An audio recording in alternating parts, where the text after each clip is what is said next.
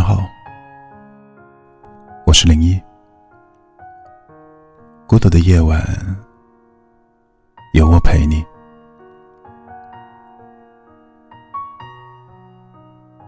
张小娴说过一段话：小时候，假如记性不好，是会挨骂的。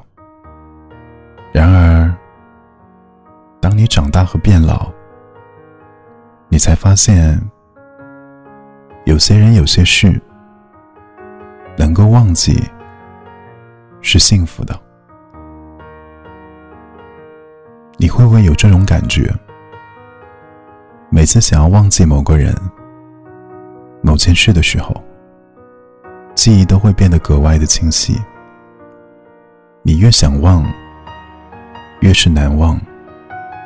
记忆好像不受人控制，把有关于你的一切都妥善存放着，偶尔让人欢喜，偶尔让人感伤，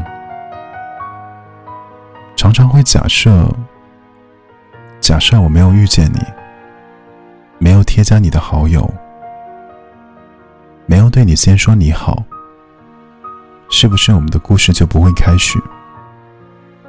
这世上的感情，大都是先红了脸，再红了眼。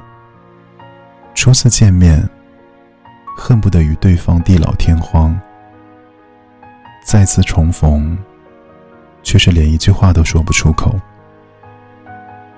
在无数个睡不着的时刻，你抱着手机，翻着通讯录。